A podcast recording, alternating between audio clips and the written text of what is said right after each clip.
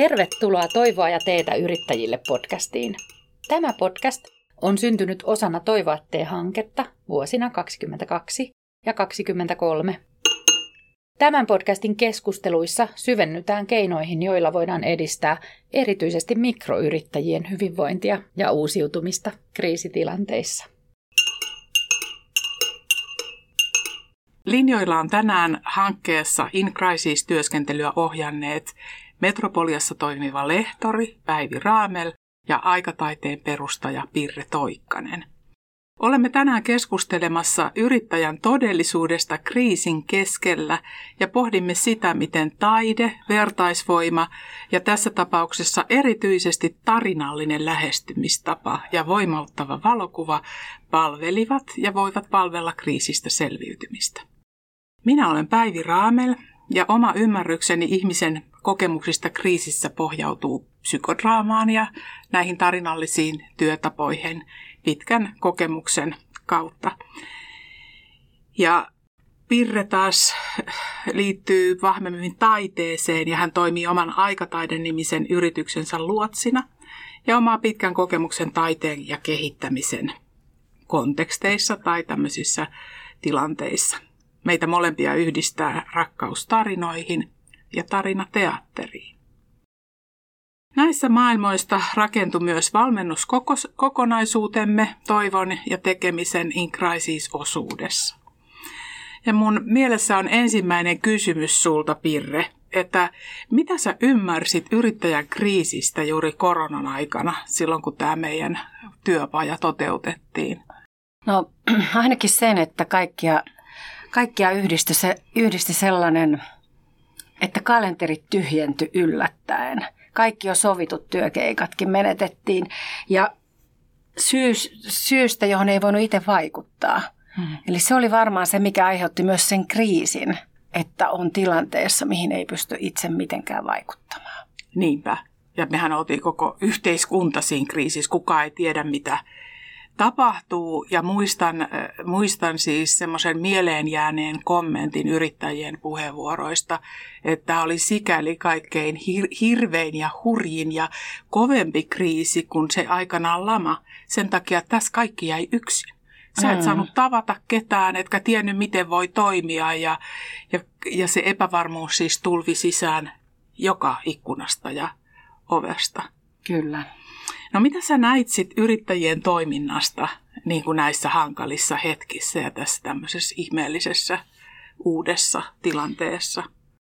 No ainakin sen, että kun mikään sellainen totuttu tapa ei vaan toiminut, mm. niin sitten lähdettiin rohkeasti kehittämään uutta ja etsimään semmoisia ihan uusia väyliä ja keinoja, millä selvitä siitä tilanteesta.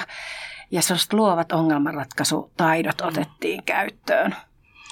Ja toi on sellainen, mitä mä kans niin kuin aivan kerta kaikkiaan ihmettelen ja arvostan suuresti yrittäjien toiminnassa, että tota, he pysty orientoitumaan tosi nopeasti niin kuin uudella tavalla. Että se ilmeisesti on jotenkin aika monien ihan DNAssa, että ei jäädä tuleen makaamaan, vaan heti haetaan se, että miten tästä selviytyy.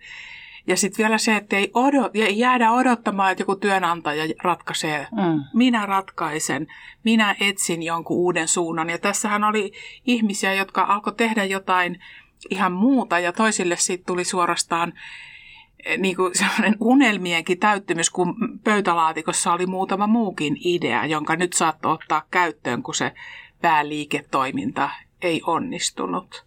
En unohda koskaan tota niin suurta toimeliaisuutta ja semmoista asenteellista valmiutta suostua uusiin käänteisiin. Mm. No, miten sä kuvaisit meidän työskentelytapoja sitten siinä, kun mehän tultiin heidän niin kuin, tuekseen, mm. mikä muuten on aika kiva asia, että joskus yrittäjän luokse tulee joku mm. ja a- antaa niin kuin, auttavan käden. Mutta minkälaisen käden me ojennettiin ja millä työtavoilla me sitten toimittiin? No mehän, mehän tota, alettiin tehdä heidän kanssaan tarinaa ja tarinallisuuden lisäksi käytettiin myös voimauttavaa valokuvaa. Ja näiden, näiden sekä tarinallisuuden että voimauttavan valokuvan kautta niin annettiin mahdollisuus jotenkin pysähtyä sen oman tarinan äärelle mm. ja myöskin niiden vahvuuksien ja osaamisalueiden äärelle, mitä just ehkä siinä hetkessä tarvitsi. Mm. Ja tuosta mulle tulee heti hyvä mieli, kun mä muistan sitä, koska tota, se oli aika suuri lahja itse kullekin pysähtyä niin kuin oman elämänsä äärelle. Pienyrittäjä on yleensä semmoinen, että se on melkein 24-7 vauhdissa. Te- tehden ja tehden ja tehden sitä omaa työtään, eikä osaa ottaa itselleen semmoista aikaa niin kuin tarkastella omaa toimintaansa tai jotenkin katsoa sitä vähän kauempaa. Ja yhtäkkiä sä pysähdytkin kysymään, että kuka mä olen tai minkälaista tarinaa mä tässä yrittäjyydessäni kerron. Ja sitten tulee niin kuin myös välineitä siihen, että miten sen, miten sen löytää tai miten sen voi hahmottaa. Ja ehkä sen oman polun läpikäymisen kautta sai kytkennä myös niihin unelmiin, jotka on sinne pöytälaatikkoon Kyllä. unohtunut. Kyllä. Hmm. Ja sitä, että millä tavalla haluaa jatkaa, millä tavalla haluaa rikastaa sitä hmm. omaa yrittäjyyttä. Ja tietysti se, että sit kun siinä oli vertaisvoimaa, niin siinä saa sellaista palautetta, mikä usein jää kuulematta. Mm-hmm. Että jos toiset ihastelee jotain sun toimintatavassa, niin toki se vahvistaa. Ehdottomasti. Ja kriisin keskellä on aika kiva saada sellaista vahvistusta ja uskoa ikään kuin siihen, että kun tämä on ohi, niin sitten multa palaa kyllä uudet, tai käynnistyy uudet moottorit. No kun me tehtiin sitä tarinaa, niin sehän lähti liikkeelle siitä, että me ensin etsittiin ihan muutamilla sanoilla pieniä runoja, hajuiksikin niitä kutsutaan. Ja sitten lähdettiin laajentamaan semmoiseen sadan sanan raapaleeksi kutsuttuun pieneen tarinaan, ja sitten viimein tehtiin pitkä tarina. Ja koko ajan siinä oli tärkeässä osassa nämä valokuvat. Kerros vähän niistä, miten me niitä käytettiin. Kyllä, no siinä ihan aluksi jokainen sai etsiä sellaisia valokuvia niin kuin oman polkunsa varrelta, oman ehkä, ja niin kuin ehkä sen työ, työkuvan kautta ja sen oman yrittäjyyden kautta, mutta myös ihan sen kautta, että millainen työntekijä mä olen tai mm. miten mä tätä mun työtäni teen. Ja niiden kuvien kautta sekä tehdä itsellensä vähän niin kuin näkyvämmäksi tarinaa, mutta myös kaikille muille.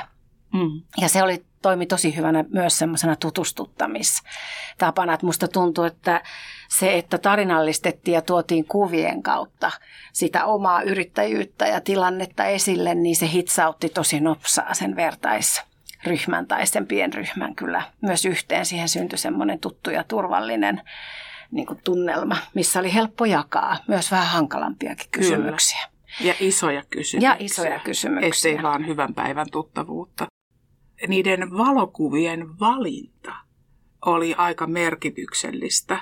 Että mä oikeasti siinäkin pysähdyn katsomaan, että mitä mä valitsen, koska meillähän oli joku viisi tai kymmenen valokuvaa. Mä itse mietin just, kun taas tulee niin kuin Facebook tarjoaa Fastbookia ja tuo niin kuin kymmenittäin sadoittain valokuvia. Niitä tursuaa niin paljon, että se jotenkin katoaa, että mikä tässä on kaikkein tärkeintä. Niin tossa tuossa jotenkin se fokus meni olennaisiin kuviin ja että he itse valitsivat, että mikä mulle tästä eletystä on kaikkein tärkeintä. Mä ajattelin, että se oli aika tärkeä vaihe, valinta. Ja Kyllä. sitten tietysti se, että ne jaettiin, josta sitten syntyi tämä, että yhtäkkiä kaikki kokee tuntevansa toinen toisensa. Kyllä. No miten sä koit, oliko sillä valokuvatyöskentelyllä siihen tarinallisuuteen merkitystä?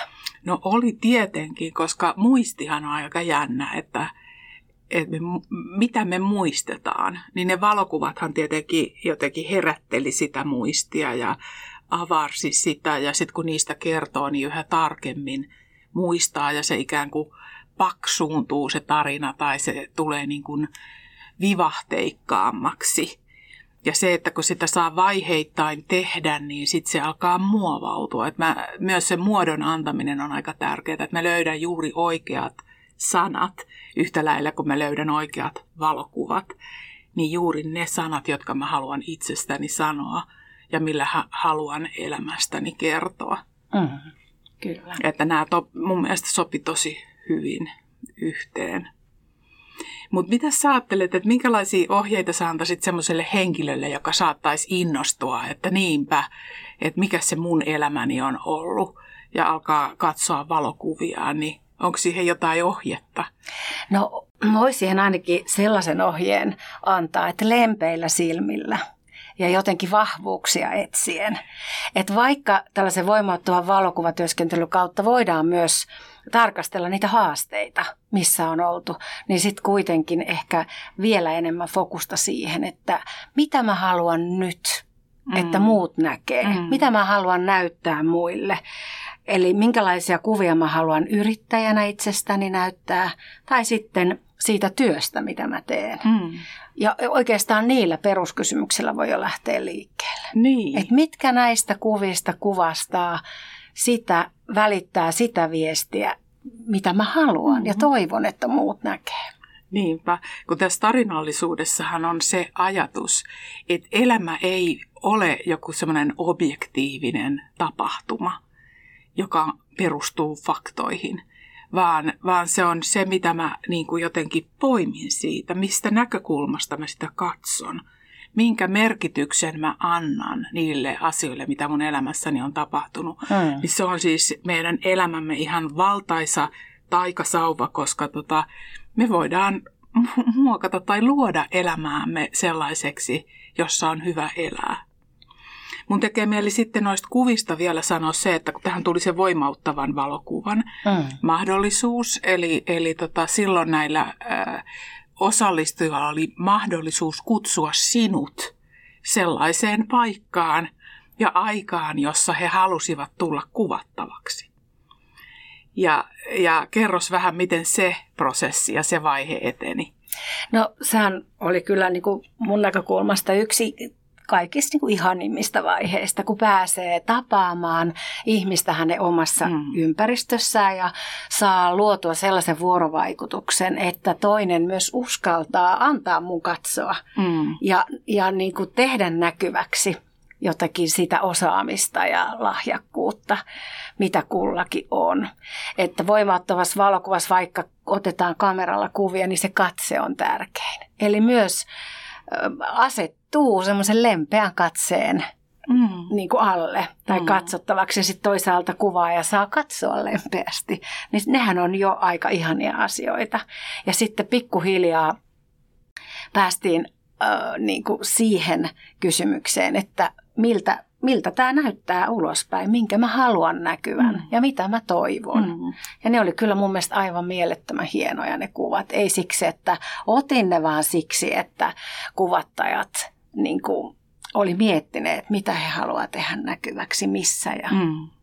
milloin. Siitä mä kuulin paljon kertomuksia, että kuinka ihanalta se tuntui, mm. kuinka erityiseltä se tuntui, että joku tulee minun maailmaani mm. ja katsoo minua lempein silmin tai rakastavan katseen kautta. Mm. Ja mun kanssa yhdessä etsii sitä, kuka mä olen. Mm. Ja heijastaa takaisin jotain mun kysymyksiäni tai on mun lähelläni, jos mä oon epävarma, että onko tästä nyt mihinkään, niin kuin ihminen yleensä aina – itseään kuitenkin myös hepäilee, vaikka, vaikka sitä kauneutta haluaa tai voimaa haluaa näyttääkin. Ja vaikka on aina kyse tavoitteellisesta työskentelystä, mm. että heilläkin oli kaikilla etukäteen niin kuin jotain tehtäväksi antoi, että he sai miettiä rauhassa sitä, että mitä haluavat tehdä näkyväksi, niin silti on aina kyse sellaisesta luovasta prosessista, joka yllättää. Et ihan tarkkaan ei voi koskaan tietää, että mikä se lopputulos on. Ja se on myös niin kuin kaikkien, kaikille yksi kauhean antosa pala sitä prosessia, että wow, ai mm. tällainen. Mm. Tämä onkin just sitä, mitä mä haluan tehdä näkyväksi, vaikka en osannut sitä ehkä edes ajatella etukäteen. Niinpä. Ja sittenhän tässä semmoinen voimauttava tai terapeuttinen ulottuvuus kertautuu moneen kertaan, että, että onko kuvia katottu ja sitten valittu ja nähty ja jaettu ja sitten tulee tyyppi kotiin ja, ja katsoo lisää ja yhdessä valitaan ja sitten ne tulee vielä sinne ryhmään. Mm-hmm.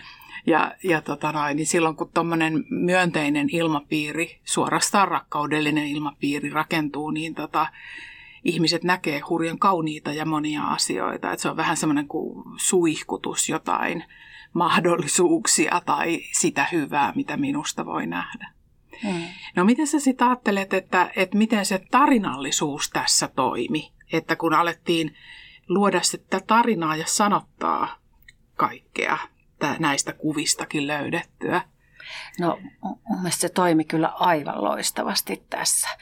Ja, ja se, miten niin kuin ihmiset yllätti itsensäkin, että millä, millaisilla sanoilla he haluaa vahvistaa mm-hmm. sitä viestiä ja tuoda niitä omia toiveita ja unelmia näkyväksi.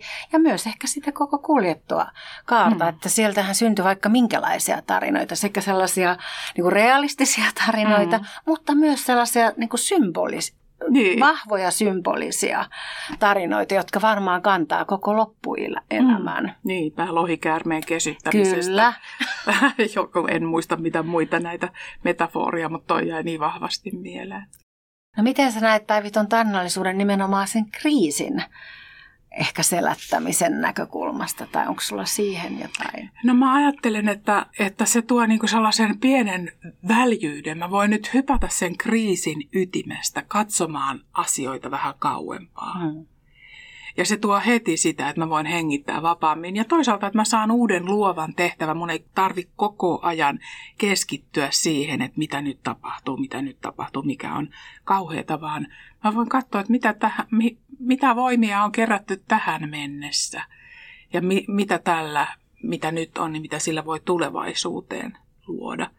Sitten mä ajattelen vielä sen, että kun tarinallisuudessahan tämmöinen klassisin tarinan muoto on on tämmöinen, millä on alku, keskikohta ja loppu, niin se on helppo rakenne. Että mä mietin, että mistä tämä kaikki alkoi ja mitä mulle on sitten tapahtunut ja mihin, mi, mihin mä haluan sen nyt tällä hetkellä päättää. Mutta sitten se tarinan ominaislaatuhan on se, että siihen kuuluu yllätykselliset käänteet ja taistelut vaikeuksia vastaan, että mikään hyvä tarina ei synny ilman näitä. Niin sekin on semmoinen jotenkin motivoiva ja tavallaan hyväksyntää va- äh, mahdollistava asia, että nämä kuuluu elämään. Mä, mä en ole epäonnistunut, mulla ei ole mennyt mikään pieleen, vaan mun kuuluukin jotenkin terävöittää otettani ja, ja luoda jotain uutta näiden kriisien kautta. Ja aina jos mä saan oman elämäni johonkin suurempaan kuvaan liitettyä, niin siinäkin tapahtuu tämä että kaikki suhteellistuu. Että se kriisi, joka tuntuu täyttävän kaiken, niin yhtäkkiä muuttuu vaan niin kuin elämään kuuluvaksi ja mun kohdalla se nyt sattui näin. Mm. Ja tuossa on vielä sellainen aika hieno asia, että, että mä oon tässä kriisissä, tämä on sukupolvikokemus, me kaikki elettiin se. Ja siellä mä synnytin tämmöisen tarinan itsessäni, niin kuin tässä meillä on mukana ollut yksi tämmöinen keksijämies, joka taitaa saada ihan kokonaisen pelin kehiteltyä tämän prosessin tai tämän ajan aikana. Jos nyt joku kuulija, joka kuuntelee tätä, innostuu tästä tarinallisuudesta mm. ja herää sellainen halu, että mäkin haluan kirjoittaa mun yrityksen tarinan, mm. niin onko sulla jotain vinkkiä tai ohjetta, että miten päästä alkuun? No kauhean monet on kuitenkin esimerkiksi lapsilleen kertonut iltasatuja. Kaikki osaa kertoa tarinoita, vaikka et uskoisikaan. Se on hirveän luontainen tapa ihmiselle jäsentää todellisuutta. Niin mistä se alkaa? Mitä siinä tapahtuu? Mihin se päättyy? Hmm. Keitä siinä on? Mikä siinä on ihaninta? Mikä siinä on kamalinta? Mitkä on suurimmat toiveet, jotka siinä tarinassa väikkyy? Ja sitä me kuljetettiin tätä tarinallisuutta vielä teatterinkin muotoon, että vaikka tämä hanke toteutui kokonaan digitaalisesti, niin mehän kehitettiin sitten semmoisen oman tarinateatteriryhmämme kanssa myös tämmöinen digitaalinen versio tarinateatterista, joka on improvisationaalista teatteria, mutta sen erityispiirre on se, että ne improvisaatiot toteutetaan ihmisten – kokemuksista, tuntemuksista, kysymyksistä, ristiriidoista ja lopulta kokonaisista tarinoista. Niin mikä käsitys tai tunne sulle jäi tämän luovan osuuden merkityksestä tämän työskentelyn kokonaisuudessa? No se oli yllättävää, miten hyvin se toimi myös siellä verkossa. Mm. Ja kyllä mulle jäi vahvasti siinä sellainen olo, että vaikka me kaikki oltiin eri puolilla, niin siihen syntyi semmoinen jännittävä yhteys. Ja vaikka oltiin ruutujen takana, niin osallistujat jako sitä, että he koki tulleensa nähdyksi ja kuulluksi ihan sellaisella taianomaisella tavalla. Että mä omasta mielestäni täältä jaan jonkun aika arkisenkin mm. tunteen tai asian ja sitten mä fuu, näen sen yhtäkkiä siinä vaikka neljän näyttelijän ja muusikon niin kuin toteuttamana ja teatterillistamana. Ja se, oli, se koettiin kyllä tosi voimaannuttavaksi ja, ja todella sellaiseksi myös inspiroivaksi, niin. että mitä ihmettä täällä tapahtuu. Aika yllätyksellistä. Niin. Olihan se meillekin yllätyksellistä, Kyllä. että me oltiin pakotettuja luomaan tämä mm. muoto. Se ei ihan itsestään tapahtunut, että kyllähän sitä harjoiteltiin.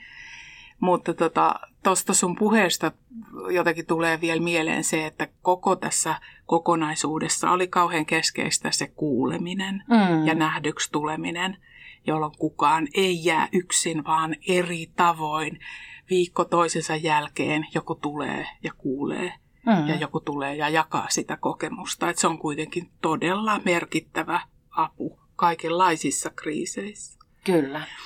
No mitä sä itse opit yksin yrittäjyydestä tämän prosessin aikana?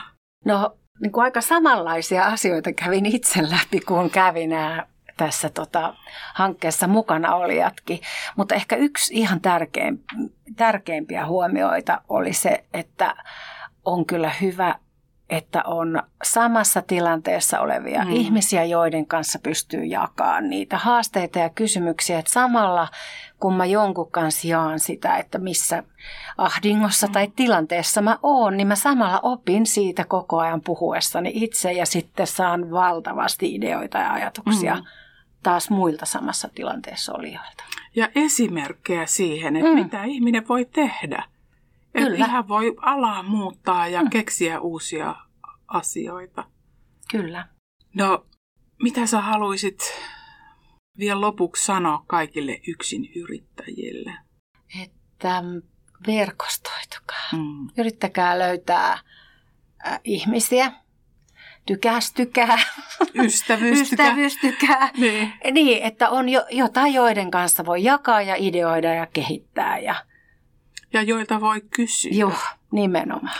Ja tässähän tapahtui myös niin, että kun ystävystyi, kun verkostoitui, niin uusia asiakaspintoja syntyi. Kyllä. Että tämmöisissähän syntyisi aika voimakkaitakin yhteistyökuvioita – joita ei voi luoda sillä lailla, että mä istun työpöydän ääressä ja mietin, että kenelle mä nyt otan yhteyttä tai mm-hmm. minkäs idean mä nyt keksin, vaan ne syntyy siinä vuorovaikutuksessa. Ja silloin niistä tulee eläviä, eteneviä, Kyllä. innostavia. No tota, Mun näitä viime sanoja on ensinnäkin se, että tästä myös tehtiin semmoiset yrittäjän perikortit tai tarinakortit, jotka on sitten ens, tai ihan jossain näissäkin vaiheissa ainakin löydettävissä sieltä Yritys Hyvä 10 sivustolta tai yrittäjän tarinakortit, kun googlaa, niin löytyy. Tai sitten voi ihan Päivi Raameliin Metropoliaan ottaa yhteyttä, niin mielelläni jaan ne kortit. Ja saatetaan luoda joku tämmöinen peli-iltakin, missä ne, jotka eivät tarinaansa luoneet, niin pääsee kokeilemaan, mitäs, mitäs se olisi. Mutta sitten se mun loppusana yksin yrittäjälle on tästä just, että älä jää yksin. Mm. Ja muista, että sä olet oman tarinas päähenkilö. Vaikka olisi minkälaisia olosuhteita sun ympärilläs, niin sä voit luoda sitä tarinaasi. Sä luot ne merkitykset, joista sitten syntyy se jotenkin voima ja tahto ja se kokemus, että mä elän ja teen sitä, jossa mun on hyvä ja sopuisaa olla. Eli näillä sanoilla Päivi ja Pirre, itsekin yrittäjinä toimivat naiset kiittävät ja toivovat kaikille kuuntelijoille hyviä tarinoita, rakastavaa katsetta elämäänsä ja mitä parhainta menestystä oman yrityksen toimintaan. Toivoa ja teetä yrittäjille podcast on syntynyt osana Toivoa tee hanketta, jota on koordinoinut Laurea ammattikorkeakoulu. Yhteistyökumppaneita ovat olleet Metropolia ammattikorkeakoulu, Novako Yrityskehitys Oy sekä osuuskunta Orrellan putiikkiopisto. Hanketta on rahoittanut Euroopan sosiaalirahasto.